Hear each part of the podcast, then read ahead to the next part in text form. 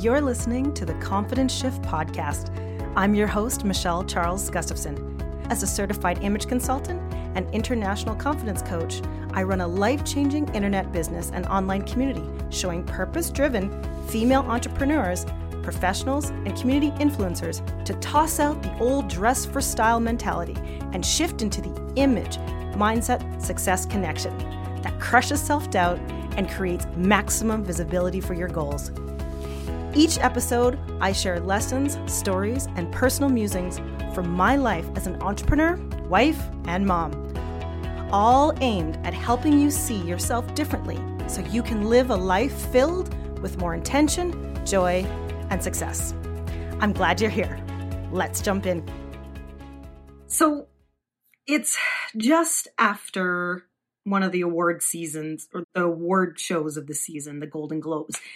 And I thought I'd hop on and just give you a little idea because I think a lot of people think that because I'm an image consultant, uh, that I would report on the styles of the award season. And I thought I'd hop on and let you know why I don't. It's personal and then it's kind of philosophy, but it might help you out. So if you want to know about that, just keep listening. So here's the thing about award season it's all the fashions, right? It's all the glitz and the glamour and the stars come out to play. And what's really cool about it is that if you love fashion, and I mean fashion like garments, accessories, how they're placed together and then placed on a form, and the expression within them by designers.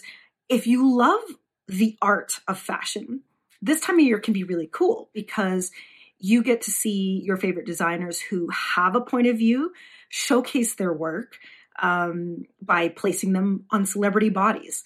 It's cool, right? Like that part of fashion where it's art is the really cool part of this award season. The part that is tricky for me is the part where it is celebrity, and then what comes with that is celebrity comparison. Now, I don't know if you're like me or if you've been like me. Comparison is a really hard thing. And it's one of the major reasons why I do what I do because women see things out there in the world and immediately they will compare that to them. And usually it has to do with comparing that thing's best way to our worst way. So when we look out there at award season for women, especially, I find that um, myself in my past, I compared myself to what I was seeing on the screen. So the favorite celebrity mine was Angela Bassett. I love Angela. She's amazing. The arms are amazing, you know. Um, but I, I did. I compared myself to her, her arms, and her awesomeness. And it leaves you feeling a certain kind of deficit, right? There's a deficit between what you see in her and then what you see in yourself. And so what I end up doing in award season is is showing my people and you guys and myself the difference between looking at fashion in terms of art and being aware if that is crossing over into the realm of comparison.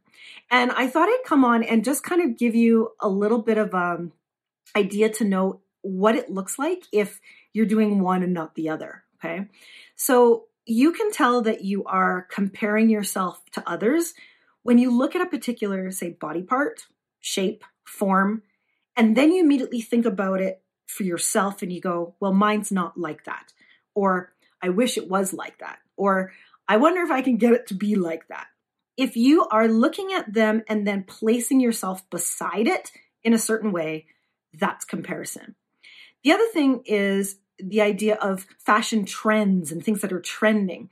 And I always speak about the idea that you have to know the trends in order, or you can know the trends, you don't have to know them, but you can know the trends in order to think about how to modernize your wardrobe or think about incorporating new expression in But that should always be balanced against who you are as a person and if that expression is actually one for you. So what happens at award season is there's always these things that are trending, these these ideas of what's in. Well, if you're working in comparison, you simply look at that trend and you go, "Ah, I better put a puff sleeve in my wardrobe." That's comparison. When you're out of comparison and you're looking at it more from a self um, discovery standpoint or an, an idea where you are accepting your own expression, you ask a different question. You say, Does that puff sleeve make sense for my own personal expression? Does it match me? Does it match who I am? Does a puff sleeve and what it says and its values match the values that I hold for myself? Because be clear, a puff sleeve, a dramatic puff sleeve, has a certain amount of uh, values communication that you may not be aware. And you need to know if that actually matches you so that you feel like yourself, not playing dress up as one of the celebrities because that was the thing that was in. You see what I mean?